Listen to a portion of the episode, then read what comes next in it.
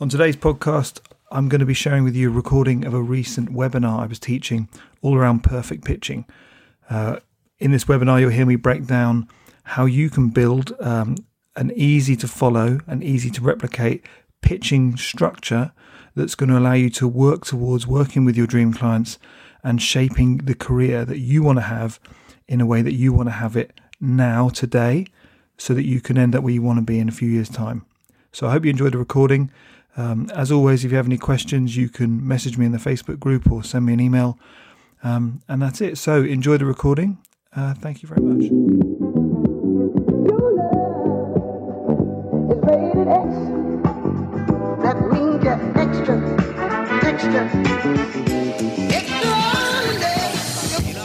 Okay, so welcome to Perfect Pitching. I really appreciate you coming along. The whole point of this uh, sort of beta version of the course is to get feedback so I can improve it. I've run this as a workshop in person, it went down very well. Um, but I'm keen to kind of translate what worked in the room into a digital format that's actually really helpful for people. So um, I really appreciate you being here because I'm probably going to ask you for feedback and stuff afterwards. And as I said in the beginning, for those of you who are just joining, if you have any questions, there's going to be a follow up session next week. And then if any of you want to spend one on one time with me going through any pitch decks you're putting together, I'm happy to do that as well. I know certainly had a couple of people from the workshop do that with me. Uh, and it was interesting to kind of see what they'd picked up and what they'd missed and, and filling in those gaps for people. So without further ado, uh, I will crack on. And like I said, if anyone joins late or has any questions, just put them in the chat and I will address them at a convenient point. So, this is perfect pitching. What I'll be covering today will be how to research opportunities when putting your pitch together, how to structure your pitch so it ticks all the boxes and psychologically is much more persuasive. There'll be pitch worksheets included um, as well, which I'll be sending out, and then I'll be answering your questions at the end with a more in-depth kind of uh, Q and A next week. So the problem we all have is often leads aren't coming in consistently. And when they do, they're not always the clients we want to work with. And the problem with that is obviously is a case of you're not picking the direction in which your career is heading. And that when you lose control over the career, the direction of your career because the, the clients are choosing you, it can be stressful because we all have goals and hopes of where we want to get to. And so the whole point is that if you're not able to do that, this can slow down your success, which in turn, the lack of inquiries produce a scarcity mindset, which means you take on bad clients, which don't have further your career. And this sort of vicious cycle starts to kind of produce lack of confidence in what you're doing and it starts to affect how much you care about what you're doing. So I found that what I've put together is the solution to this problem, which is um, a system that you can fall back on in hard times. It was really important to me when it comes to kind of lead generation, and um, it's always fairly random and sporadic. So I do quite like to feel that if if I feel leads are slowing down or I'm not getting the leads I wanted, I will obviously look at my marketing and find out what I'm doing wrong. But I do like to feel that is is is there something when I'm getting particularly sort of anxious about it, as sort of something I can be working on which I know is going to be generating the kind of leads and, and, and trying to go after the type of clients I want. So I wanted to replicate and build a system which I felt could be produced easily and could be adjusted to suit the type of clients I wanted. So this is the system I'm going to teach you today. And this will be, a, like I said, a system that will give you control over your career because you're going to start to decide who you want to work with. And it can be replicated to fit any client. So once you've built the template and you understand how it works, you can adjust the variables and you can, like I said, reproduce this. And we will go into later different types of pitch documents that I've done. I'll be showing ones that have worked, ones that have failed. I'll be talking about why they did and they didn't work, and different types of ones. This is um, a testimony from Alex, who I've been working with, and I put together this uh, pitch template for him for Keller Media. And he's had a lot of success with it, and he uses it as a structure to put together every pitch he does. Um, and as you can see here, he's generated a lot of new business with it. And what it, he, it gives for him is this peace of mind because he knows that the template that is we've developed and that I'm going to be sharing, it ticks all the boxes psychologically uh, and is fairly comprehensive. So it's this thing of I don't need to worry about adjusting it too much beyond this. And it's fairly lightweight. It's not particularly weighty or hard or, or lengthy and can be adjusted to be as sort of um, as visually stunning as you want or just fairly you know basic. The structure is still the same. So my promise to you at the end of today's session will be I'll be sharing you the type of pitches that um, got me the opportunity to work people like Conor McGregor, and Pete Correale, and Jay Sean. I'll be teaching you how it works and why it works and helping you to build your own pitch deck system. So let's get started. So the question to pitch or not to pitch. Why bother? As we know that it's time consuming and it's uh, you know if you are pitching for work it can always be speculative but I feel it's very important that we choose the direction of our careers rather than leaving up to be chosen by other people. I personally want that career choice. So i know that well okay if i want to be working with these type of clients by this time next year i want to be able to try and reverse engineer those steps. So i feel that I, i'm working towards a goal. And in the recent podcast episode with james dale we talked about how do you end up working with those dream clients? And his advice was you need to work out you need to go to the type of clients you want to be working with and offer to work for free on an initial job to prove yourself. Um, because he was very much of the belief that that would provide a very, very compelling case study, which would make it much easier to go on to the next like minded client and try and win um, their attention and prove that you're good enough. So, like I said, this is all about um, choosing the direction of your career. When you do that, you can get to where you want to go faster. It's going to raise your profile, and in turn, by working with better clients, it's going to increase your value perception of your services. So, module one, we have to start with a strategy. You need to be planning ahead and you need to try and think about where you want to be taking your career or your business or your agency in the future, be that three, five, or 10 years' time. And the way to do that is simply thinking about okay, what are the type of clients I want to be working with? And why do I want to be working with them? Why does that matter? And then I need to reverse engineer the steps I need to get there. Anyway, as I was saying, you need when you understand where you want to get to and who you want to work with, it's really important that you start to reverse engineer the steps you're going to need to get there. Hence, this we need to look into the future so we can work out backwards how to get there. So, if you want to work with a particular, say, industry, this is the time that you're going to need to take to map out your path so you can focus on working on that particular industry because each one is going to be in a specific direction. Of course, there is element of overlap. So if you start with hospitality and restaurants, it makes it easier to move sideways into hotels and then gyms and stuff. But I find that the work that you're going to be pitching for and the clients you're going to be working with, they should all be leading toward an end goal. Um, and that needs to be considered before you start, just so that you know that every step you're doing is is working towards leading toward that goal. This was a really important step that I learned when I worked with Pete Correale because if I wanted to work with more stand ups then this would have made a perfect strategy because once you get one, because Pete is so connected and so popular, and all the other people in, in the stand up industry see what he's doing and who, who he's working with, that would automatically open doors um, to work with other stand ups if that was the industry I was going in. As it happened, I was more, I just wanted to work with him because I was a fan of his comedy and I found an opportunity to do that. Um, but it made me realize that probably because I don't want to work with stand ups in general, um, this was one of those kind of like dead ended approaches. So it's been beneficial, certainly. He introduced me to JJ Watt, as, as Phoebe knows, and that's been great. But it made me understand that, okay, if I want to work, say, with hotels, who I'm pitching to needs to be key kind of influential people or aspirational brands or businesses within that industry because then that will open up more doors to work with more like-minded clients. So that's why I talk about starting with a strategy. It's very good to consider who do I want to work with before I do the research and the hard work of putting all this together. So section two, it's all about the preparation. And for this, um, the front load of this deck is all going to be about understanding the value of doing your preparation up front and preparing. And I'm going to share with you the mistakes I made so that when you've got the pitch structure, what will happen is the more you do it, the structure won't change particularly, but the prep and the research you do to fill the information and to decide who you're going to go after, that will change. So we need to develop some sort of process that is um, easy to replicate and limits time and is efficient. And the balance I've found with when you're doing these pitches, you always have to have a combination of what you offer and what they need. And it's the sweet spot in between. Without either one, it's not going to work.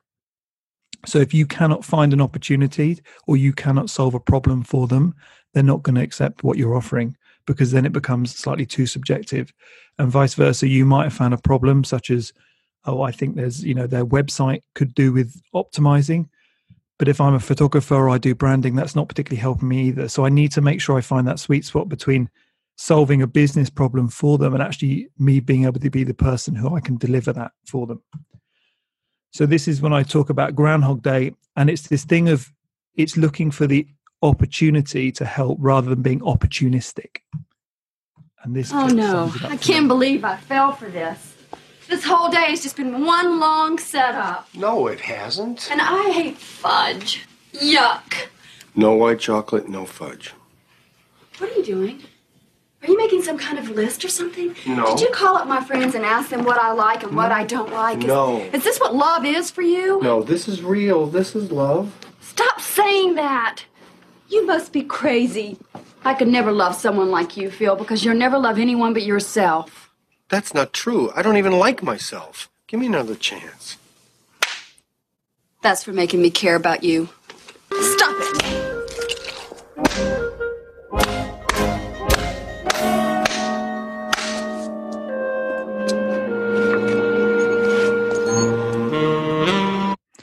So I bring that in because I want to make the point of when you are trying to force your agenda onto the client and trying to find a problem that isn't there and trying to persuade them that they should work with you, it never works. It's this thing, whatever we do, we always have to consider what is in their best interests. Because ultimately, if we're going to someone and we're pitching to them cold, the knock on effect, which sometimes I've overlooked, is if they're going to implement what we're recommending or working with us, there is a financial cost to them and it has to solve a real problem. So in the in like I said in the the Groundhog Day, you know, one of my favorite films, when he tries to force the situation on other people to suit himself, it doesn't work. It's only when he begins to listen to actually what do they want that he can offer, the things begin to unlock itself. And that's how we have to approach this situation. We have to be putting their needs first and, and trying to genuinely help them with a with a genuine problem that's going to really work. So usually when it comes to like, okay, how can we help people? And the areas I always look to kind of start with if, when I'm doing research is can I increase their value perception? So again, as a, from a branding point of view, what can I offer that's going to make them seem more expensive? This might be improving the photography, adjusting their branding, maybe refining their copy, other things that we can do to adjust maybe the packaging layout, whatever it might be, the typography, that's going to allow them to charge more money and attract a better quality clientele. So that would be the first one. Can I help raise their value perception? Or maybe I can help them attract new customers. So this could be, again, with a marketing strategy. It might be instead of making their branding look more expensive, but maybe appeal to a new demographic that they hadn't thought about. The other thing would be increasing awareness. So this would be more around, around the leads. If your specialism was PR or social media or strategy like that, then maybe you could kind of go, look, I don't think you're tapping into this market as well, or I've noticed when I did this research, this could happen for you, or have you thought about collaborating with these people to whatever that might be? Um, improving if inefficient, ineff- sorry, improving efficiency. So they might have a, a system within their business that you know an app, or you have an app or a service, or there's something that you could do that could improve how they do it. You know, maybe they're doing a repetitive task too much, and you feel actually, did you know that I could help you automate that entire thing using Zapier and Basecamp or something like this. Depending on what your skill is and what your service you're offering, that could be another way in. So, although you're not exactly making the money, you are certainly saving the money, which is the next one, which is to save costs. And that might be, again, you might have looked in their system and found that, well, I can offer you cheaper website hosting or I can offer you cheaper social media strategy, whatever that might be. That might be another angle in and the other one might be to do with say retaining talented staff. Um, i know particularly in the hospitality industry the churn of staff is a real concern. And if you can keep your best people you can build a really good team around that and attract like-minded people. So this might come into kind of you might be into building culture or brand purpose or doing something around that um, that is going to help them. So these are the kind of areas i would be looking at to see where can i offer something which is going to really help them next you want to think about who do I want to approach. So when I know kind of what am I going to offer, who am I going to be talking to, and this is kind of again choosing the businesses I want to work with. So the, the considerations I'm going to make here is what industry are they in? Because is that an industry I want to move into I want to work in? Um, the size of the business, what's their turnover? Um, you know, again, if they're a massive business, what's my competition for trying to do that? If they're too big and I'm, you know, just it's just a few of us or just me on my own, maybe I can't service that. So if, for example, like hotel chain, if they have 50 hotels, I cannot service that hotel chain effectively because I haven't got the manpower. And maybe I don't want to because I don't want to have to start hiring people to delegate work to to do that. So I might look at maybe a small boutique chain that maybe has three hotels that I think there's potential for growth and I really kind of like what they do. Again, with turnover, we're looking to see can they afford to invest in our services? How much money are they making? um, is it going to be worth it if they're not making much money and they haven't got much budget then it's probably not worth our time in the first place because again we want to be working always going upwards and working with gradually if not more aspirational but more um, lucrative clients as we move forward location is another factor uh, i know people who would say they'd rather just work with local businesses and try and keep the business within their local area so that might be a factor of where you want to choose them um, or it might be a case of I don't want to work with a company in Australia because they're halfway around the world and I can't travel to see them. And for me, the relationship is all about that person to person contact. Um, the other thing might be that you're just very passionate about them. So it could be like a sports team. You know, I might want to work with Arsenal because I support them, or I, you know, is there a way of me doing that? So as long as I know what the reason is that I'm going to be going after them, and I've analysed that there's enough to benefit me for me long term, then I can begin to put the, together the pieces to justify why I'm going to go after this type of client. So we also have to consider what is it going to do for us? How can that having them as a client going to help us in our reputation? And this is going to be the main things. It's going to come down to well, if I'm working with that client or I'm doing a certain role within them, within that for them, sorry, then that's going to help me raise my reputation. So it might be, um, so for example, I'm working uh, with NYDG, which is the New York Dermatology Group at the moment, on a global campaign to raise awareness for albinism. And um, for me, what I was looking to do when I was working with them is, is more strategic work. And because I'm leading the campaign on strategy and it's a global campaign, there's a lot of responsibility. And I'm working with some really good people, which is the second bit, which is in this particular case, we're working with um, an albino supermodel. The campaign launches in Times Square. Uh, the photographer's a Nat Geo photographer called Stephanie Sinclair. With I think with also Donna Karan's involved. So there's some really good connections. And what I've noticed is when you're in that world and you're talking to these people, they can introduce you to other people very easily. And that might be why you might want to go after it. You might say, well, if they're well connected and have a good reputation, can they introduce me to other people? So not only am I raising my own reputation within the industry because it's a, a flagship client or you know i'm being given greater responsibility they might be well connected. So that might be the other way. So this because this is a charity so that might be another angle. I might look to work with you know a non-profit because of the people that are on the board. That might be you know something that appeals to me the other thing is obviously revenue we want to be always looking to work with slightly bigger clients on bigger jobs in the hope that that will attract like-minded clients who've also got that revenue so again, if you're pitching to do a rebrand of a flagship company, so if I say I, I rebranded Aurora, Media in London, they're sort of a sports production company um, valued at about 10 million. So they, they do a lot of work all around the world, Formula E and all that kind of stuff. If I wanted to get like-minded small to medium sports agencies, there'd be a perfect one to approach because I know there's probably about seven or eight within London who are similar. And if I can do a good job with them, it's going to make my conversation with those other people, if that's my strategy, much, much easier. And because I know that they're making the money because they were recently sold for nine million, I know they potentially got the revenue to afford a rebrand. So that again, that's positioning me to elevate me from the clients I'm currently working with on bigger jobs. And the final point might just be pride. You just might feel proud to contribute and be associated with that person. And I think for me personally, working with um, Phoebe knows with JJ Watt, that was a pro bono deal, but working with him and for his charity because of what he does filled me with tremendous pride and I really enjoyed that experience. So that was more personal satisfaction. The next question we need to ask is what do they need? So this is back to the Venn diagram of what they need and what you offer. And it's a combination of finding um, an opportunity to sell in what you do, but then thinking, what can I offer that I'm doing? So this might be a rebrand. You might be able to restructure their site so it converts more. You might be able to write some sales copy, improve their photography, um, develop a social media strategy, help them break into a new market.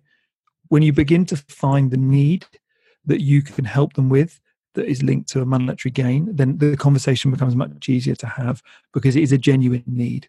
So this is whether it's a lot of work initially considering all these things, but the more you do it, the more you'll spot opportunities without realizing it. So you'll come across a brand that you've seen and you'll be like, oh, wow, that would be a great fit for, and then you'll see an opportunity. So this is the case of by doing this sort of preparation and getting into this thought process, you will find opportunities without looking, which will mean that when you've spotted the opportunity, you can quickly put together a pitch deck and get in contact with them the final bit, well, as we move closer, was who do we need to reach? And I know this is a kind of crucial point as far as who within the organization are we talking to. So it might be that you're talking to the founder and they have the power, or it might be a group of people depending on the size of the organization. And the one consideration would be the gatekeeper. So it's not always easy to reach the person we want to because they're really busy or they have a PA who guards that position. So even if you do deliver the pitch, or the pitch document if you get it printed and delivered there's no guarantee they'll see them if you haven't won the favor of the gatekeeper and i noticed that years ago when i was trying to get into saatchi and saatchi the way we got in was from the gatekeeper. Now the boss who was handing out the positions of hiring at the time we could never get time with him. He always offered to meet us but he was always too busy. But linda his secretary was wonderful. And because she we got on very well with her she was the one who unlocked it for us. She basically told him off for continually cancelling our meetings with him, and that's what got us in. And if it wasn't for Linda, we would have never got in because she was so good at keeping people out. And so we gave her flowers and chocolates and thanked her very much. But it was winning over the gatekeeper because the gatekeeper had such influence with the key person that opened the conversation. So it's always important to consider who are we trying to reach, um, and then the strategic approach to get our work in front of them. Uh, another example I had was I sent three pitch books to three different people within one company on the same day with a view to sort of following up with all of them. So I had the advantage of they'd all received the deck without me needing someone to go, oh, this is great, I'll show it to my boss. The boss had already received it. And I was kind of very open about, I've sent it to all of you because I want you to see it and I know you're all busy. And by doing that, so I know another example is like instead of going for the CEO, who might be the top person in the company but doesn't have the clout, maybe you would go down the tier. So this is when you're looking on LinkedIn, you'd go down to the sub tier to maybe target people in the marketing department. So like the brand manager and the marketing manager and someone else. And if they all receive your pitch deck and really like it and they present it to the boss because it's coming from three people that he respects, he's much more open to going, Oh, I'd love to see it. Where if you go the other way, top down, they might be dismissive because they've already got contacts or someone who can handle it. So that's the thing we need to consider. And often you can do that with LinkedIn. So let's do some research. First place I always start when I'm trying to find an opportunity or, or a chink in the armor is to look at their website. This is going to tell me lots of things, but particularly I'm looking at where is there room for improvement. And here are some starting points I'd consider, but often the copy is a good start. You know, whether you can find um, typos or any mistakes is always uh, it starts a conversation or you think you can rewrite it to be more compelling i know if you've done the story brand kind of framework he's very red hot on the fact that there's uh, websites are overly complicated and he feels that with a few simple changes such as adding, adding um, a very obvious call to action and adjusting the opening message on a site you can improve conversion so that could be an easy approach you could take you could look to find better quality photos, whether you do that yourself or you source them from Unsplash. Um, you could improve the layout. You could see what their logo looks like, whether it's um, attracting the right type of customers. How easy is it for the call to a call to action? Do they stand out? Is the content compelling? Is it boring? What does it look like on a mobile website? And have they got any broken links? That might be one place to start. So we always look at the website. The other thing I always like to check is the social media. So if I'm evaluating their social media, I would look at kind of I would look at how often are they posting, and when they post, what is the quality? Is that so? The photography, the caption, the hashtags, and then I'm looking at the metrics. How popular is it? What's the engagement? Can I see any form of strategy, or is it just chaotic? Is it being posted by a sort of app, or is it native? Um, and then I would analyze each kind of platform and try and see if there was a gap of where they were perhaps not doing it or struggling, or I felt I could offer you know opportunities. One, which is duplicate content, which is obviously we are not preparing content that's native to the platform, is often a sign that it's being scheduled. Um, and there's nothing wrong with scheduling apps, but then you could start talking about how it doesn't, the algorithm doesn't favor that, and actually you should be producing your content to suit the platform, the audience, and the psychology of that audience when they're consuming it. If social media is your thing, that's going to be your opportunity to get in there. Um, I would also look at their industry, and the way I would normally do this is you draw up a, a very simple X Y axis, and on one side of the axis, you're going to have price from cheap to expensive and on the other axis you're going to have what you feel is the most important to their customers within that industry. And by doing that um, you're going to have be able to put together a simple kind of uh, grid where you can plot them and all their rivals and this will allow you to kind of understand where is where is it particularly crowded where might there be an opportunity um, so an example i think i saw seth godin give was he talked about the pizza industry and he talked about obviously cheap pizzas and expensive pizzas. And then he talked about the speed so fast pizzas and slow pizzas. And his argument was obviously like a cheap fast pizza is a frozen pizza from a supermarket. And a slow expensive pizza is a handmade pizza from a restaurant. If you are thinking right okay i can plot all the access points along this grid and they're going to usually go diagonally and you've got obviously the posh restaurants in one corner and the cheap and cheerful ones and the delivery options in the other. An opportunity might be could we provide a very posh gourmet frozen pizza? So it's a fast pizza that's super expensive. So, like maybe like a $30 pizza that people cook at home. I'm not saying they would definitely definitely do that, but it, you might find if no one's doing it, then it raises the question there might be an opportunity to do that. And again, within this, you'll be able to isolate who are their rivals. And again, if anyone has entered the market and is doing particularly well, are they under threat from anyone? Is there a particularly overcrowded bit? And then you go, well, if there's lots of people competing for this market, clearly there's demand for it, but how can I help my target brand stand out? What can I do that's going to elevate them above everything else? So that might be one way I'd look at that. Um, when we talked about the target person to target, um, this is the kind of this is important because later on we're going to try and do something to stand out to that person and by trying to win their heart as well as their head so when we're looking we'd be looking again at the website and linkedin to go who are the decision makers in the company and what positions do they hold so this would be you know you're looking at the team the founder key positions within linkedin and i would try and begin to understand a little bit about their business. So I might want to be reading blog posts. I might want to be following them on social media. I want to get inside their head and understanding what they're into, what they're passionate about. And also kind of just if I knew of anyone who's in a similar position, understanding what pressures are they under. So those of you who do more strategic work will understand how you break down demographics and psychographics and needs and providing solutions. But it's really just that thing of you can probably gain enough information about the pressures they're under in a job and the expectations put on them for this job. And therefore you can kind of go in there with that thing of i can help alleviate that. I can help this, take this away. I can allow you to do this give you peace of mind better work balance whatever that might be um, it might be win an award in their industry that they're passionate about i'm not quite sure at this stage but by doing the research on the key person you're looking to understand what their work life ambitions are as well as their personal passions. So that would come down to um, food, drink, travel, pop culture, nostalgia, and sports teams. Something in there is going to lock in and sort of you know allow you that chink to get in and, and certainly grab their attention by referencing something that's close to their heart. Okay, now it's all about delivering value.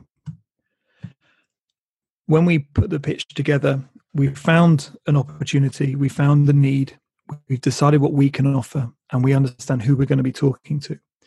We need to now justify what we're going to expect be expecting them to spend money on. Because if you're going to pitch to someone, say asking to rebrand to capture a new market, that's very easy. Well, certainly I've been in that experience before. Um, I'll show you later, but I did it with Cornish Coffee. I was convinced that if Cornish Coffee rebranded in a more stylish and artisan way, they could capture that market rather than the kind of um, fairly standard theme park market that they're in at the moment. And I thought, yeah, if I do some cool and stylish branding, of course they'll buy into it. I was, I used to have Cornish coffee, and I got rid of them for a more stylish brand. So surely there must be more people like me having run a hotel. But I didn't. I underestimated the implication of if they did go ahead and do that, it's tens of thousands of pounds to implement that rebrand, let alone pay me and, and the time it would take to do that.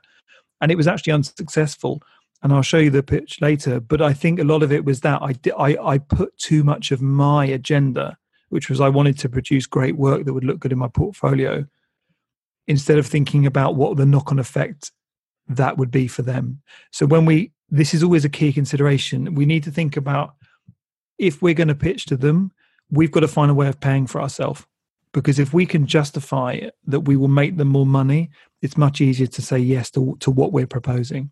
So obviously we need to think about how can we make them more money? So can we help develop products offer more services do a promotion create more content that will attract customers help them run a competition? You know and there are there are multiple ways to help them generate money but you need to probably factor that into what you're saying whether that's in the meeting when you get the meeting or as part of your proposal as the opportunity in the market you feel that they could take advantage of. There's going to be three things. One the first one is always how can you make them money? The second is if i can't always make them money can i make can i generate awareness? And can they capitalize on that awareness through secondary means through building following email lists and those sort of assets that then they can market to further down the line? So this comes down to increased marketing, doing some advertising, working with influencers, improving their social media following, promotions, helping create events, or doing PR. All of these things are going to help bring them awareness. So if this is under your uh, level of expertise and something you can offer, then like I said, this is the angle you're probably going to want to go down because you've got the track record of success, but also you're going to you know be able to deliver on this as well, and that's going to appeal to them. And the third way, which we touched on a little bit earlier, which is increasing efficiency within the workplace. So this might be um, providing solutions that, or, or training that you could do. Maybe you can provide education or help them outsource what they're currently doing to sort of freelancers, putting in systems in place, um, building apps for them. It could be all these things. Um, an example might be if you offer video services, you might say, well, look, we can help you record some sort of staff training manuals and screen recording. We can get that all edited and captioned up so that you can build a, a sort of um, resource library so that when you onboard new staff, you don't have to repeat answering the same questions. You can just send them to this library where they can watch videos that you've already recorded and it's going to save time and make everything more efficient so that might be an option there. So again if you if you think that well that won't necessarily generate money and it won't generate awareness but it will certainly help them improve what they're doing and you know help them probably save time that might be your way in if that's what you want to do. Making the first move. So we're getting closer now to actually putting the pitch together. And this is kind of crucial. And again um i've certainly this would probably come under the cornish coffee thing but this is it's so important that again, when you go into this situation, your intent is always more about helping them and delivering value rather than winning the business first time round. It takes the pressure off if you're going to focus on how you can help them, but also um, they might not be ready for you just now. You know, you're coming to this and sort of projecting what you feel you can offer on them without fully knowing the intricacies of their business which means that you know they they they might like what you propose, but they just haven't got the budget. Or, well, we'd love to redesign our website and give that job to you, but we're locked into a contract with our current agency for another six months. So the intent is always got to be on over delivering and you've always got to make a great impression when you do that because when your intent is always to deliver value first and win the business second it's that feeling you're going to create for them and their experience of you is going to make you memorable and they're going to want to come back to you The other thing is you need to actually contact someone to see if there is an opportunity.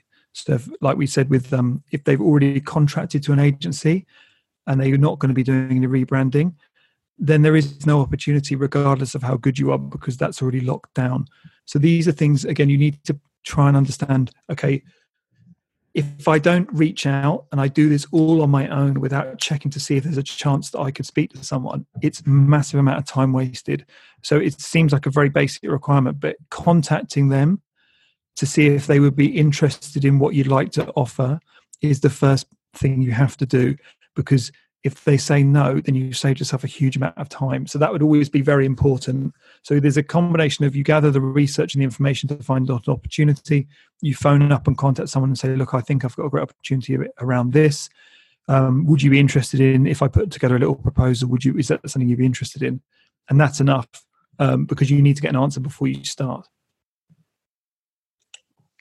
As I said, this is going to come down to a call, um, DMing them online, or maybe send them an email.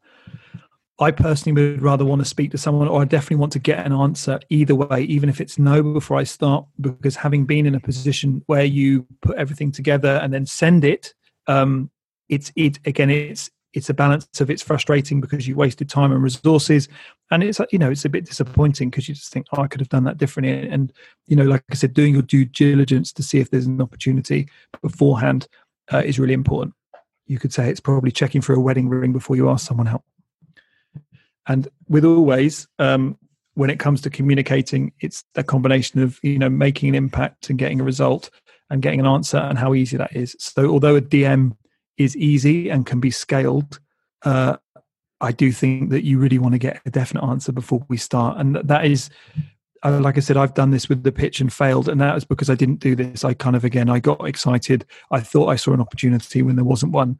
Uh, and I went ahead and did it anyway. So, like I said, you need to get an answer before you start. Otherwise, you're going to waste your time. So, when we wait for the answer, it's either going to be good or bad. And unfortunately, if they say no, then there's no problem at all like I said, it's always good to follow up, thank them, and keep in touch because there might not be an opportunity now, but we want to make sure there's an opportunity possibly to have them on our radar and stay in touch because clearly we've seen something that they might benefit from. And quite often clients have come back to me and said, Do you remember when you sent us that document um, last year? I think now we're in a position to actually work on that if you're still available. So you never know it's completely dead. So it's like I said, be polite and just follow up. If they say yes, excellent, we can start making the proposal and start putting it together. And this is where we start to build the proposal. So, what I would do is briefly, before we get into the structure of the proposal, um, if there's any questions anyone had, just briefly, I'm happy to answer them now. So, I think there's a chat option, or you can unmute yourself and ask me a question. If not, I will just sort of carry on.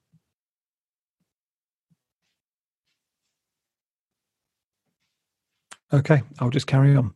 So, this is the structure of the proposal. Um, this is how I structure every proposal I do, and it has the key elements, and I will break down how each element works and why it's important. Uh, I got just one in the chat just before I check.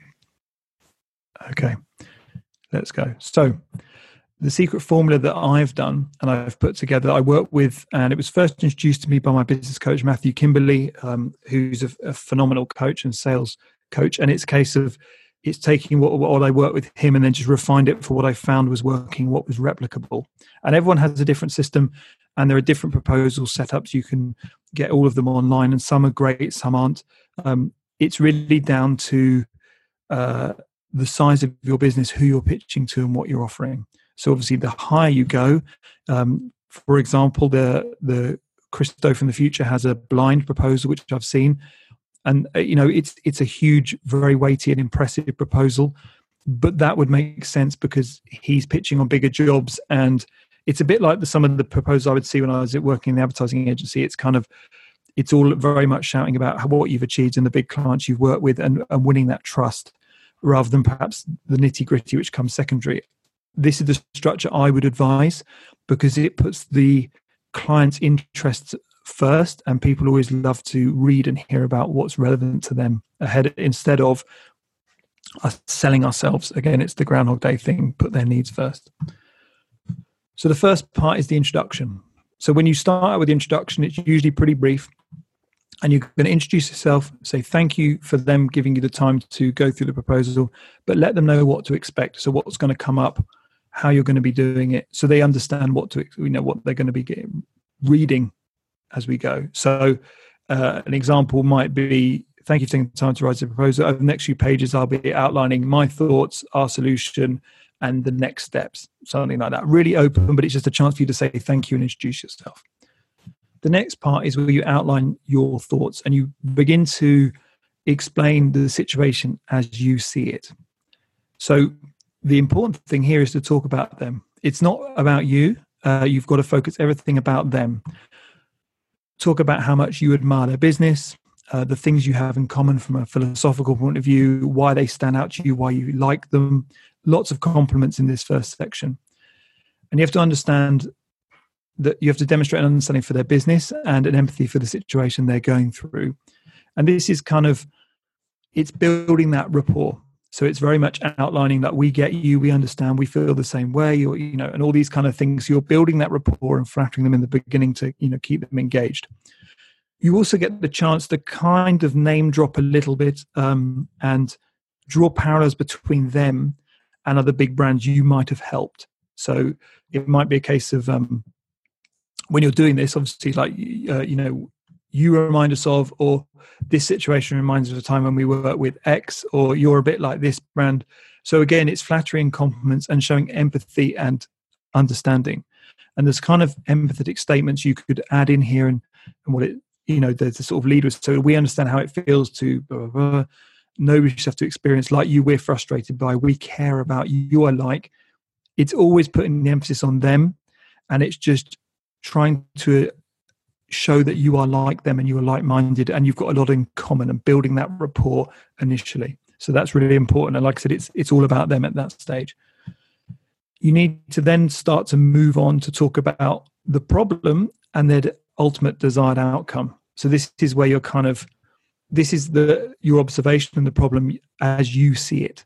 So you're going to go, okay, you're like so and so had a similar problem from our point of view, we see the opportunity here. You're, you know, you're, you're, for example, Cornish coffee. If I go back to that one because it's on my mind, you would talk about how you, uh, the, the appearance of your brand, um, by having this look, you're not capitalizing on a growing artisan coffee market, um, which could be very lucrative. So that might be where you talk about, you know, you're not being rude, but you're just explaining that there is an opportunity and there is a problem.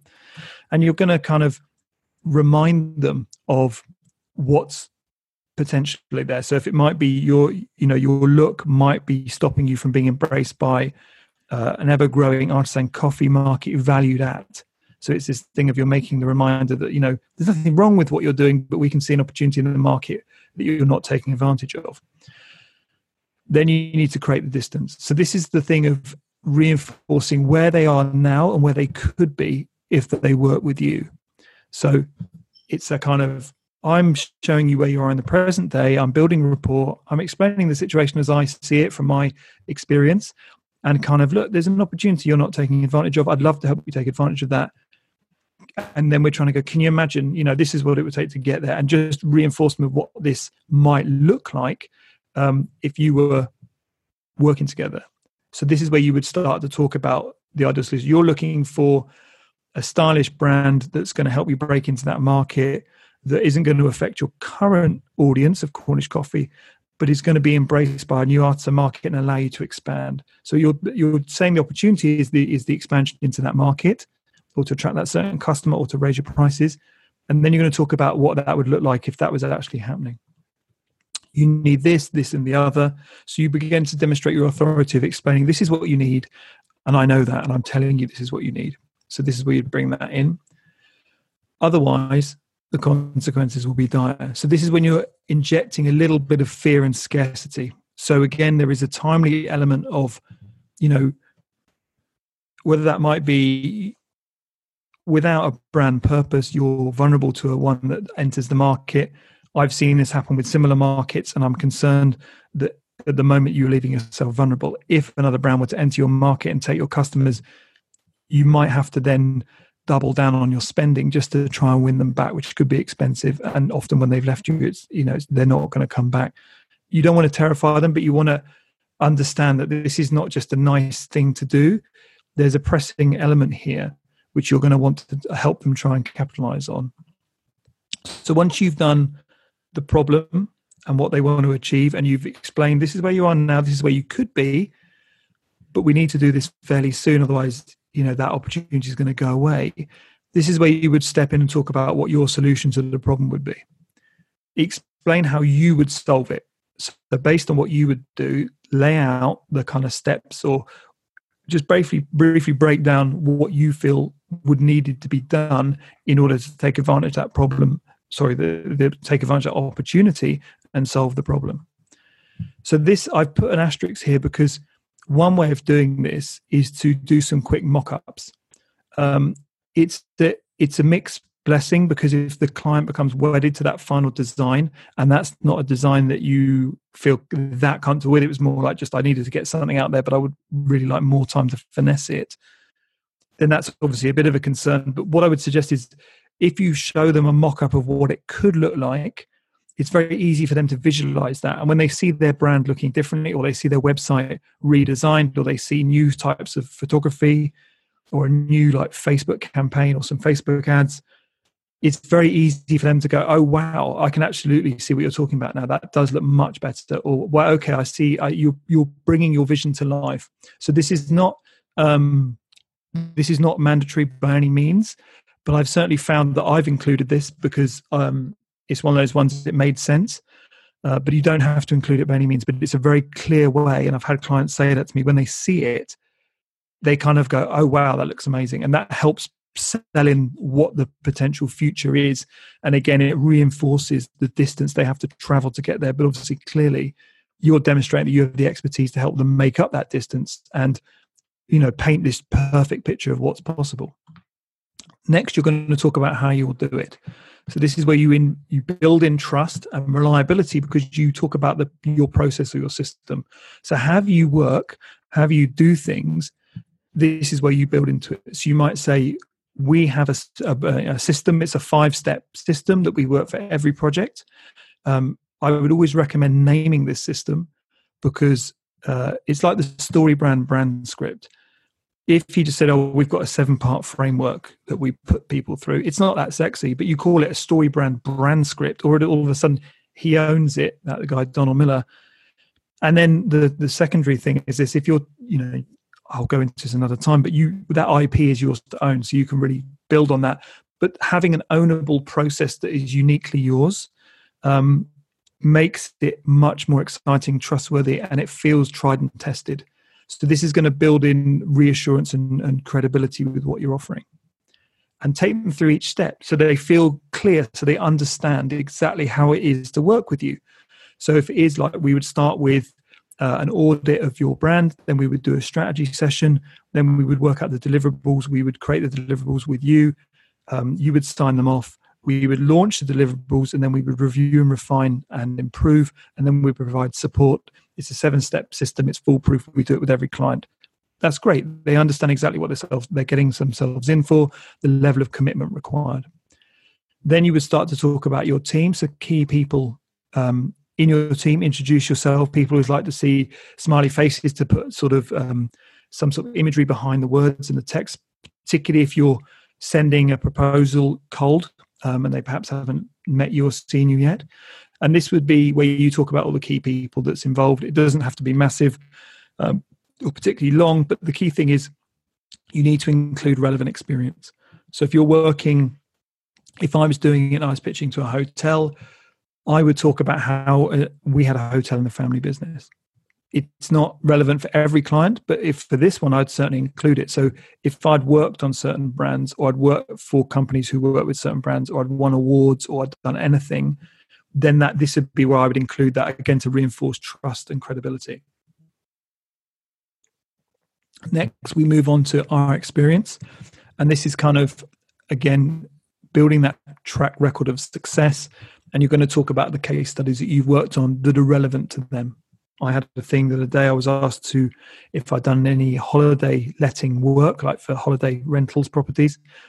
Unfortunately, I had. I had a couple of case studies I could include, and and the difference is that if you've already got work that is relevant, they're going to live vicariously through those case studies and it's going to make them feel much more comfortable pushing the button and saying yes to this because clearly you've got experience and a track record and that's what clients are looking for they're looking for a track record and success so if you've got good case studies where you can include any sort of statistics that's amazing um, any awards you've won or any accreditations or qualifications you have that's always great to include here and again the track record so now we've gone through uh, the team, the people involved who are going to be doing it, the previous jobs we've worked on which are relevant to what you're doing, and now we've got our track record of success. So this is where you bring in your clients to give client testimonials. And with all these testimonials, um, pick ones that are relevant to the industry or someone they might know.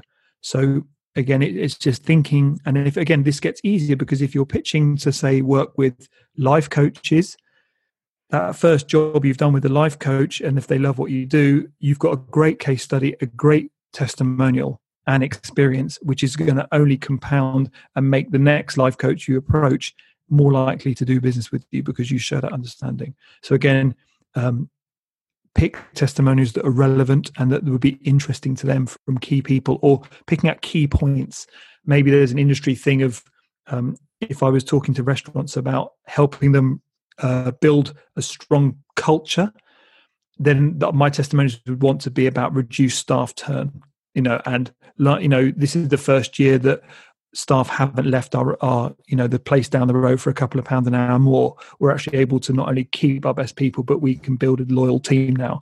No one has left in the last three years, or whatever it might be. But this is where you're going to try and want to be quite specific, and again, bearing their interests in mind remember we did the profiling of the key people involved and seeing what resonates with them we were now we'd build in our estimated timeline so they understand exactly how long this is going to take and what they can expect um, usually when it comes to doing these things make it a very simple and easy to understand visual um, usually just like a staggered timelines however you would do it i've got a few examples i can show but I'm not going to get into any two key specifics. So I wouldn't possibly include dates, but I would include timeframes on this, and I probably would in key, include key milestones if I felt it was relevant.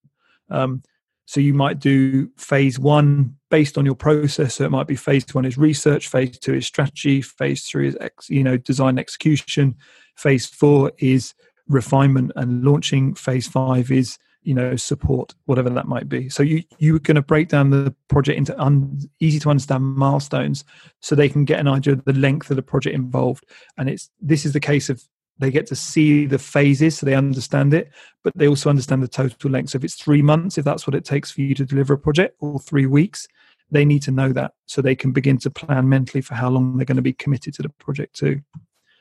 Then you're going to include your quote. So this is where you might or might not include the price for the job.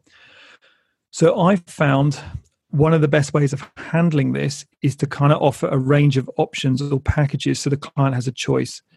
Um, ideally, you could leave this out and you could just say, if you're interested in having a chat, then that would be the next step. And then you would have a kind of a meeting with them where you would do a kind of client sort of discovery, sort of Blair Enns approach where you're kind of sounding out what their ambitions are, what their budget is, and then you can do a price anchor um, within that conversation if that's how you want to handle it. Or if you've got package services, this is where you're going to include them. But I do find that by offering a range of packages, the client has a bit of bit more control and choice over what they choose to go with. So and with also, this is also crucial to include an expiry date. So this quote is limited. Like we injected the scarcity within the proposal to explain, look, this opportunity, your market won't be around forever. It's the same thing here.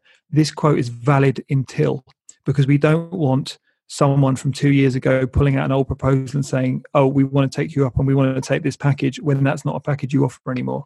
So we want to try and put an expiry date, again, inject a little bit of scarcity and urgency into the process. Next steps is going to again you're going to make it really clear. Um, so you, you're telling them what to do, what to, can they expect next, and that would be up to you. So that might be book a meeting, have a coffee, choose your package, whatever that might be. Um, you might say, "Oh, look, I've got uh, we have a slot in our diary coming up in next month. If you're interested, whatever that might be, based around how you work, you just tell them exactly what you want to do, but make it easy for them So whether that's the case if you just give them a mobile number or easy person to contact, you want when they contact you, you want it to be as seamless and as smooth as possible.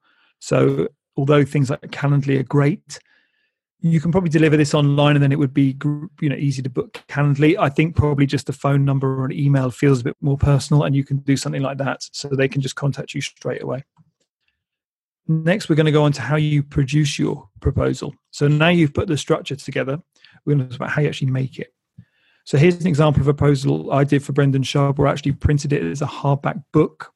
And within the proposal, I included some gifts of coffee and Cornish fudge. And because he's a comedian, I did some uh, sort of notebooks for writing comedy and some gold um, foil pencils. So I did one for Brendan with his sort of monogram logo that I came up with, and one for Brian, who's his co host.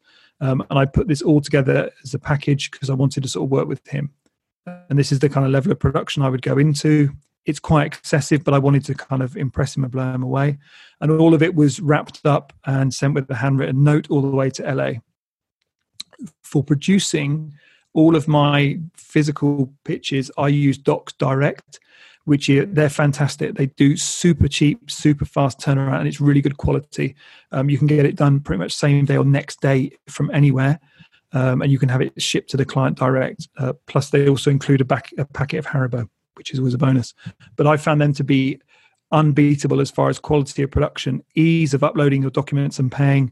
And like I said, I get them sent to my house, then I add the goodies and the gifts, and I send it on to the client or I hand deliver it to the client. But they are phenomenal. And I know that when I've been doing like pitch books before, if you work with a printer, printers can be really quite difficult at times and they'll tell you it will take a week and if you make any amends they're really difficult. These guys are super fast so like i said i can't recommend them enough. Um, i used uh, bookshelf bindery to do those um, embossed books. So again that's what they do. They do amazing sort of gifts uh, and you can go down that route as well. And this comes down into kind of not the bribe category but something which is going to be memorable and make a good impact. The other options you have done is you could look at something like redbubble or Society 6, where you upload artwork and then get it printed onto something. Uh, an example of this I did, I wanted to get Gary Vaynerchuk's attention. So I designed a poster around the, the New York Jets, which I know is his favorite NFL team. And I researched his favorite NFL Jets players. And I rearranged all the players' names so that they were sort of stacked on top of each other, but running as a through line was the name Gary Vaynerchuk and I did it as a poster, and I did I got it printed by Redbubble and shipped to his office. And he said he absolutely loved it because I did the Instagram post as well. It's just that thing of if you're looking for to combine a custom design with an interesting product. Um, as a member of Redbubble, you get the artwork for a reduced fee because you're an artist. So I've certainly used them a, a few times as well to create like really bespoke artwork. Same thing with Carmeloon. They're really good value. They do great quality stickers and badges it's just that thing of um, anything you can give them to just be a bit memorable that they're going to want to keep around the office is always always helpful. So I always like to include a kind of gift as well, which brings me on to choosing gifts. The key really with this is if you can get their heart, which is what they're passionate about, with their head, their logical side, you'll win their soul. And this was a phrase that I heard with uh, there's a guy called Cal Fussman who does a great podcast, and he was on Tim Ferriss podcast and he talks about he was an interviewer for Esquire. And one of his challenges is he has to interview people and he has to ask interesting questions. And normally he likes to have about an hour or so with people to get them to know them, to really dig away and really get some valuable insight. And he was interviewing uh, Gorbachev at the time that Reagan was president a long time ago. And he was queuing and he was waiting. And the press officer said, Okay, you've got five minutes with him. And he thought, Well, what am I going to say in five minutes that's going to really get through to this guy? And he thought long and hard, and he had the opportunity to talk to Gorbachev, and this is, you know, through I think it might have been through a translator. And his question was, um, "Tell me uh, a significant memory about your father." So when he asked that question, Gorbachev was stunned because all the other questions up until that point had been around kind of presidential policies and stuff like that. And Gorbachev stopped and he said, um, When I was in Reagan's office, I picked up a tin cup And when I picked that tin cup up, it reminded me of a time when I was a little boy and my father was going off to war, and we had to walk from our village three miles to where the soldiers were signing up. And on the way, we stopped for ice cream, and we had this ice cream in these tin bowls. And I just remember the immense sadness of knowing that that might be the last time I see my father as he went off to war.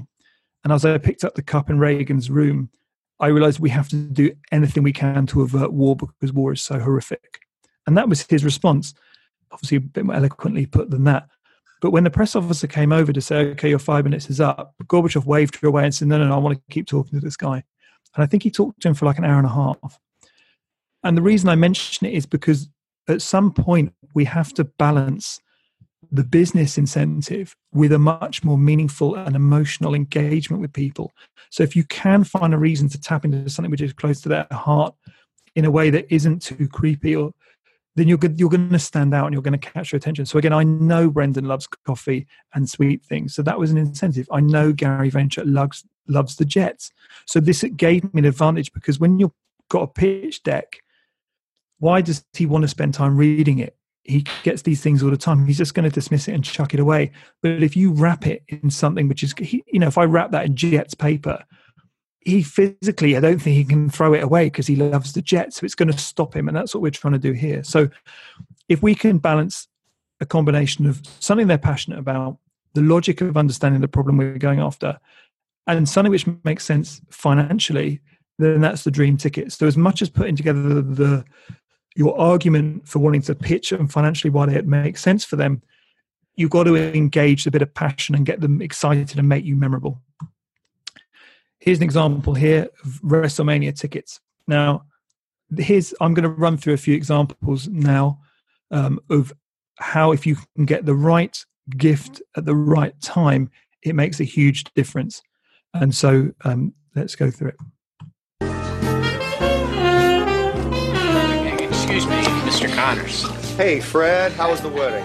Well, I just wanted to thank you for making Debbie go through with it and everything. All I did was fan the flame of her passion for you, Fred. You are the best. No, you are the best. Rita, this is Debbie and Fred Kleiser. Hi. Here you go, kids. Congratulations. What is this? No way. WrestleMania! No way! no, we're like gonna be in Pittsburgh anyway. Thank you, Mr. Connors. You're a real pal. Oh, this is the best. So I love that movie, as you can tell. But the key thing is there that because he knew that was a real passion of theirs, that gesture given to anyone else would have meant nothing. But to them, it was really important. And it's like I said at the beginning, you put their needs ahead of your own, you're always going to come out on top. And this is another great illustration of that. It's all to do with when he stops caring about himself and he begins to think about what's the one thing that that person needs at that moment that, that I can deliver, then that's when I get real success.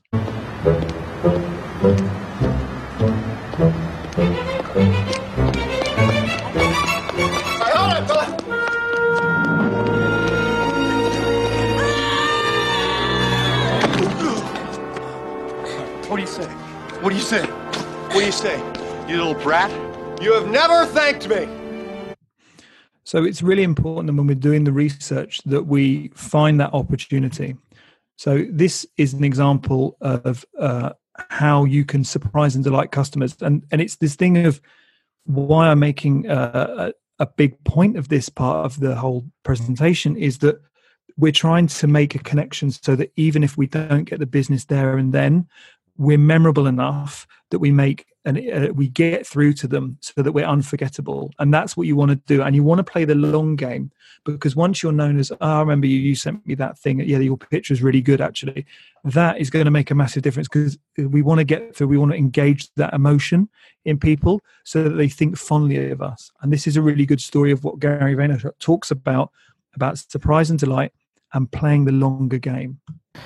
I wrote a book several years ago called The Thank You Economy. I've been on this kick for a long time that positivity rules, that that's really where the action is. And I wanted to send somebody a gift as a thank you for buying wine from winelibrary.com. Mm-hmm. So somebody places an order and we find their name and we find their Twitter account. When we look at their Twitter account, And this is what everybody can do. You can go look up people's names, find their Twitter account, and then look at it.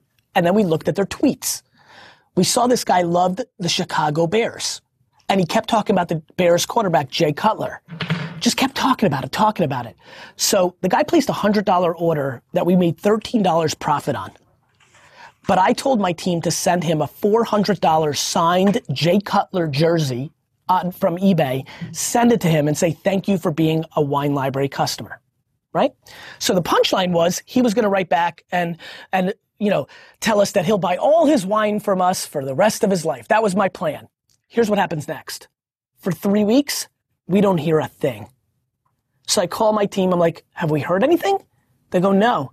I'm like, son of a gun, sent this guy goddamn jersey. Where the hell is he, right? Yeah. You know, super upset. Da da da da da.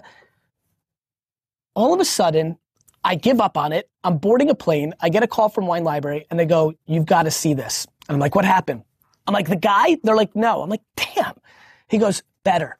They read an order that came in for thousands of dollars of red burgundy, and in the notes section it says, "Hey, Wine Library, this is my first order. Just found out about you." First of all, you have unbelievable prices on red burgundy. Second of all, I live in Texas, it's hot. Please ship this order after the summer. P.S. I found out about you because you sent my friend Steve a Bears jersey, and that's how I became aware of your business. P.S.S. I'm a huge Bruce Springsteen fan. the punchline is this of that story. Wine Library, myself, if you go look at my account, we give away stuff all the time, surprise and delight, find out what people care about. A lot of times they don't write back. I'm not telling you the story about when I bought the guy a PS3 and five games and I never heard a peep from him, right? But when you do the right thing, the right things happen. Everybody wants to do something and expect something in return. I'm not interested in coming here and promoting stuff. I don't need to do that. I needed to come here and try to give advice that a hundred people, a thousand people that are listening right now got value out of. And then that's gonna work itself out for me one day. Doing the right thing is always the right thing. And you can do that in business and you can do that in life. God bless your parents for Wow. instilling that into you because obviously. No question. I give them absolute, the circumstances of being an immigrant and my parents are the reason I'm here. So it's this thing of we're playing the longer game. This pitch that we're putting together is just the initial introduction because they probably haven't heard of us. But what we want to do is if we can't win the business, we can at least make um, such a good impression that we can then get referred and get talked about. And this fantastic quote by Maya Angelou is it absolutely illustrates that, which is I've learned what people, you know, basically it's how you make them feel. I've got some sort of thumbnail over us. I can't read it, but you can read it. But it says it's all about how you make them feel that emotional connection. So this is why I do put a lot of emphasis on the gift section and actually going a little bit and beyond. And if I'm honest, I really like this part of it. I really enjoy being creative and trying to find a really interesting way in to win favor with them because it's really satisfying. And I've certainly thought about starting as a business because I've seen people offering a lot of money to kind of get in with big CEOs by doing this. So here's an example. Now we've all seen this. If you recognize this, this is from the movie Up. And I'll just play a quick clip, and there are there are only a few more. But this, and I'll tell you the story afterwards of why this matters so much.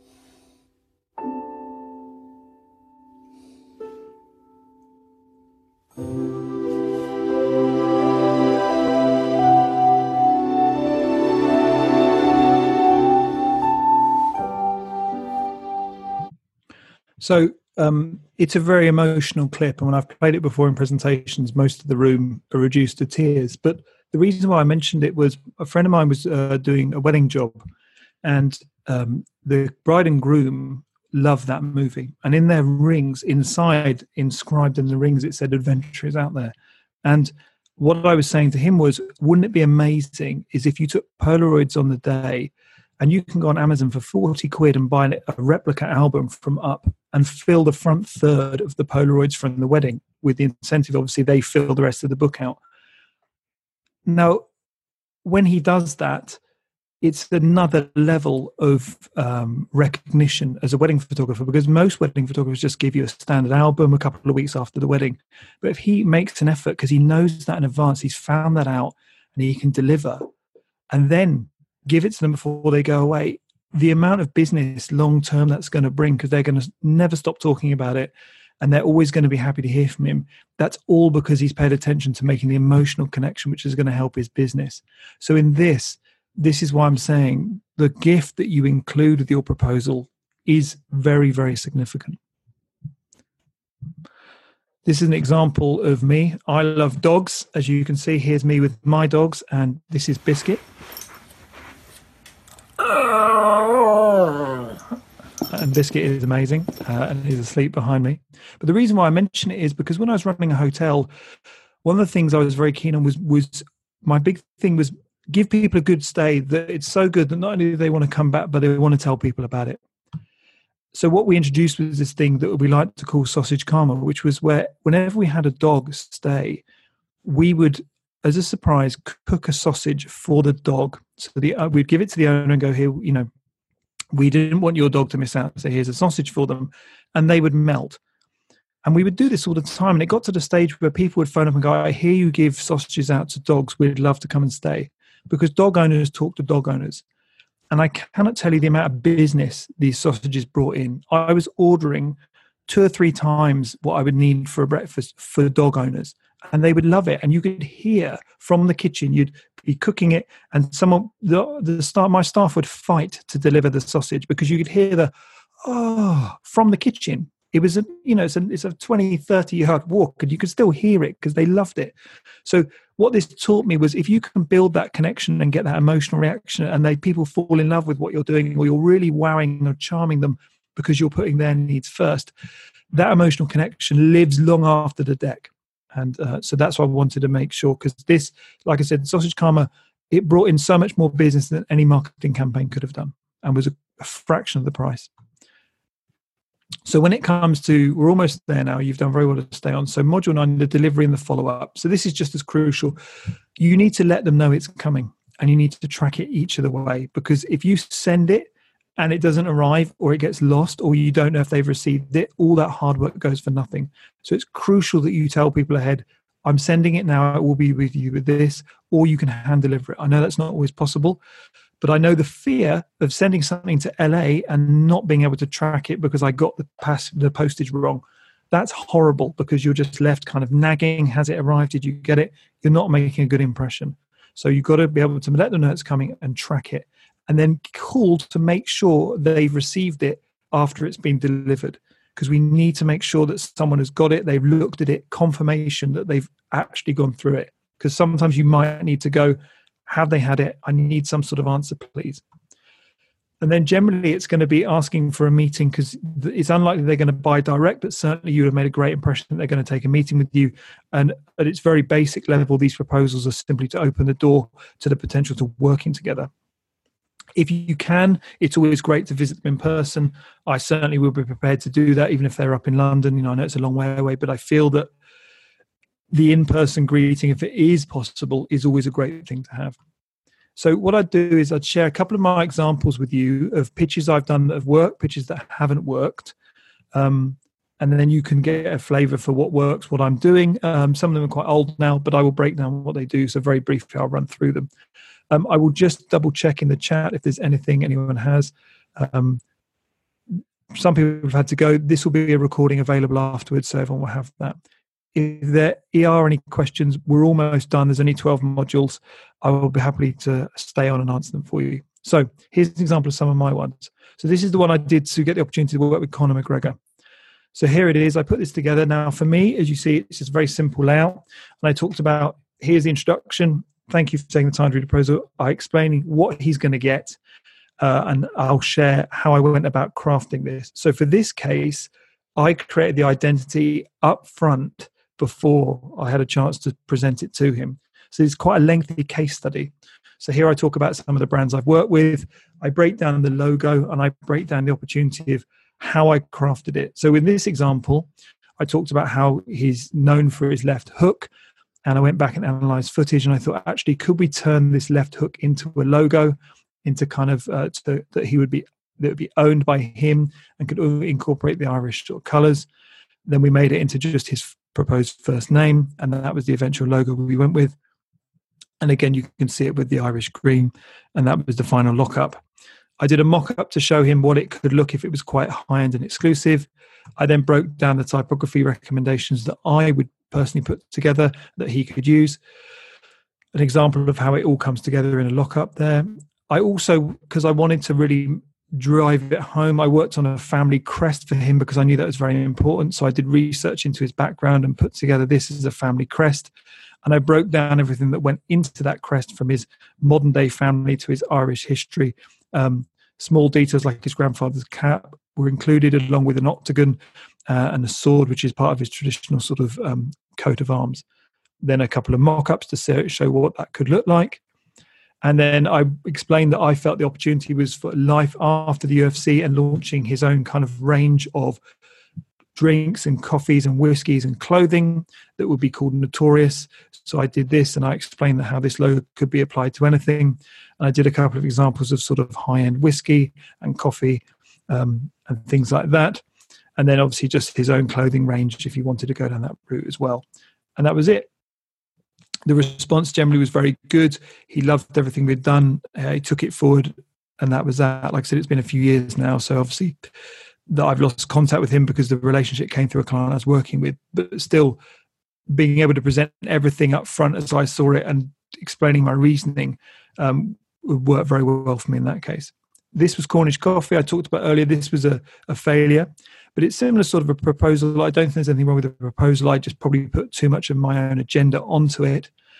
Same layout as before. Introduction, some of the brands I've worked with, my experience, my thoughts. Continue my thoughts of how I felt that if they rebrand, they could actually, um, you know, break into another market and raise their prices with this, I actually also created the branding up front because I was so confident and I was got quite excited to be honest. So I did their logo. I explained why I felt this was important.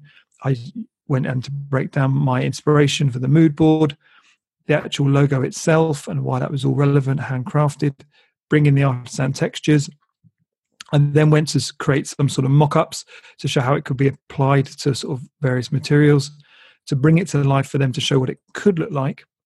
I then again broke down the typography guidelines of how I put this all together and why I felt that was important. And then I slowly kind of went all in. I go, okay, this is how I would do it. I've got your colors here. And then here are some mock ups of some very sort of stripped back options. They also had a hand roasted range, which was like this as well. So, like I said, here you've got all the mock ups of how it would work and how it all comes together. They also had freehand coffee, so I did that as well. I explained my reasoning, which would be to be, you know, the expressive nature of the coffee through the designs. All these mock-ups were quite intense and full on, and I put that all together. I sent that with uh, a bag of Haribo, hand gifted, hand delivered. I couldn't even get a meeting. I called and tried for a meeting for probably nine months, and I didn't get one. They claim to be very interested and excited by it, but I think in this case, their market is built on servicing sort of theme parks and uh, trampoline parks and sort of fairly bog standard crap theme parks in Cornwall and around. Um, but the the great thing with that as a brand, they're part of Miko Coffee, which is a huge coffee monster that runs throughout Europe. So that would have been the in was was my theory would be like if I can win Cornish coffee, then I might be able to get the opportunity to do the same thing across the whole range. So that was strategically sound.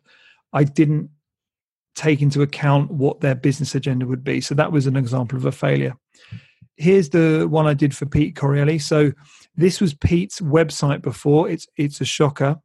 And at the time, I was explaining that you know he had a special coming out, and he was kind of um, excited about that. But my concern was, well, this website doesn't work on a mobile. It's really old, and you won't be able to sell tickets. So in the end, what I did was I um, put together a Squarespace website, and I copied all his content onto that, put it in a Squarespace site. It took me about three hours, and I sent it to him and said, "Look, this is what I could do for you if you're interested. I'm a huge fan of of the podcast." And like I said, he loved it. We went ahead. We've been working together probably about four or five years now. I'm working on his new tour and so it's been a really good like, i really enjoy working with him. Financially it's great. Um, but also it's that thing of the introductions and the opportunities have been really good as well because i'm a fan as well as a friend. And that was super easy because the opportunity was the website and squarespace will allow you to do that where you can just take up a free trial for two weeks that you can keep extending. And i found that that's a really easy way of doing it where you take someone's existing content for their website bung it into a squarespace template go to Unsplash and get better photos, and all of a sudden they're going to go, "Wow, I can actually see how you would make this happen for us. Let's talk." And I've done that with a couple of clients, so that's always another opportunity um, for you to actually then provide a link for them to actually see it in it live, but they can't do anything with it unless they pay you, obviously. So. Um, and I'm confident, even though I'm not that good at web design, Squarespace is so comprehensive when it comes to the back end and updating it that they would have no problem switching over. Brendan Schaub was another, uh, had a great response, but didn't get what it wanted. I was too late with that. Um, I've noticed or known that Brendan would blow up uh, for a long time, and I just never got around to doing it. Um, he will go on to do huge things. He's hugely ambitious and driven and talented. So again, it was more. Um, I wanted just to work with with a talented person with this one. Um, but it, again, it was a case of he'd already got people that he worked with. He loved everything about it, but just was already locked into working with people. And that was sort of where I messed up here. But the whole point of this is to be honest with you and share my stuff. So, again, introduction, my thoughts, which is that he lacked a clear identity for his personal brand. I explained the problem with that. The solution was this. I went on to show relevant experience working with Conor McGregor. Some of the bigger brands I've worked with, my process for doing the job, I went through each stage of the process of how I would do it some testimonials from clients who'd had rebrands from me and how happy they were. Then I explained what happens next, and that was it. Um, I sent it all off as you saw before, and although he loved it, um, it just there wasn't the opportunity there at the time. I didn't do my due diligence on the research side. Now, another approach that you can take with these is to do a case study of work that you've done.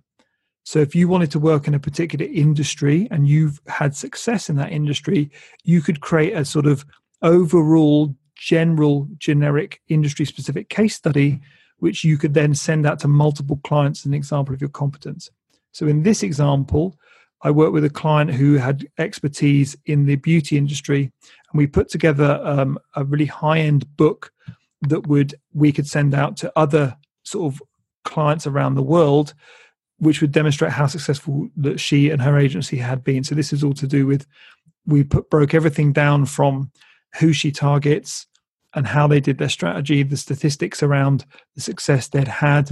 And instead of just having the numbers, I decided to mock it up in a more compelling and interesting way. Um, and all of this meant that by having a case study of this quality, it stands out. When it's in a printed book, it really stands out. And you can rinse and repeat this to anyone within that industry every day because once she's done that she can just keep sending it again and again and again and again and that's why you're going to be bringing new business. So if you find that you want to work at restaurants and you've got one killer case study then there's no reason why you can't kind of do an amalgamation where you're talking about the opportunities but then also just including an amazing case study because that might be enough because if you've got the stats to back it up then that would work as well. And that like i said the advantage of that is you could get 100 books made and pdfs and just be sending them five a day and you know you're just absolutely going to again bring business back so the worksheets are here which i'll be sending over to you so here they are so this is the first one so who do i want to work with i need to map my vision i then to break down my ideal client profile and the industries I want to work with. After that, I'm going to think about what brands are within those that fulfill that criteria. Why do I want to work with them? And who is the target that I want to reach within each organization? And then going to look at trying to find an opportunity, whether that's on their website, their social media, or within their industry. And then how can I provide value? Is that going to be money, awareness, or efficiency? Then I've got the structure here to help you plan your proposal out in advance, which is going to be your introduction, outline your thoughts, the problem and desire, create the distance, the solution, how you'll do it, your team, your experience, your track record, the timeline, the quote, and the next steps. So that's how the structure works the proposal. And this is your checklist so that you know, okay, I've contacted the brand, I've sent the proposal. Has it been received? Have I followed up? What's their response? And what are the next steps? So that if you're doing this, um, and particularly with the case study approach, if you're sending two a day, then you're sending 10 a week. It's, it's fairly easy to be able to know which are working, which isn't. It's a killer lead magnet that could be repurposed as well.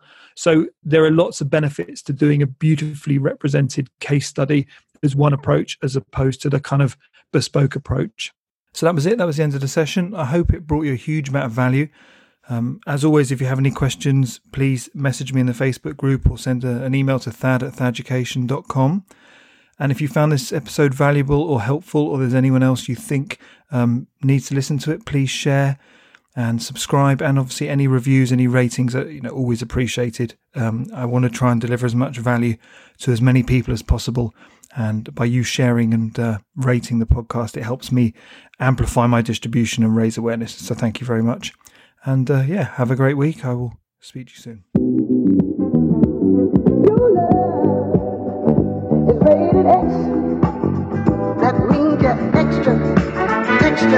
X. That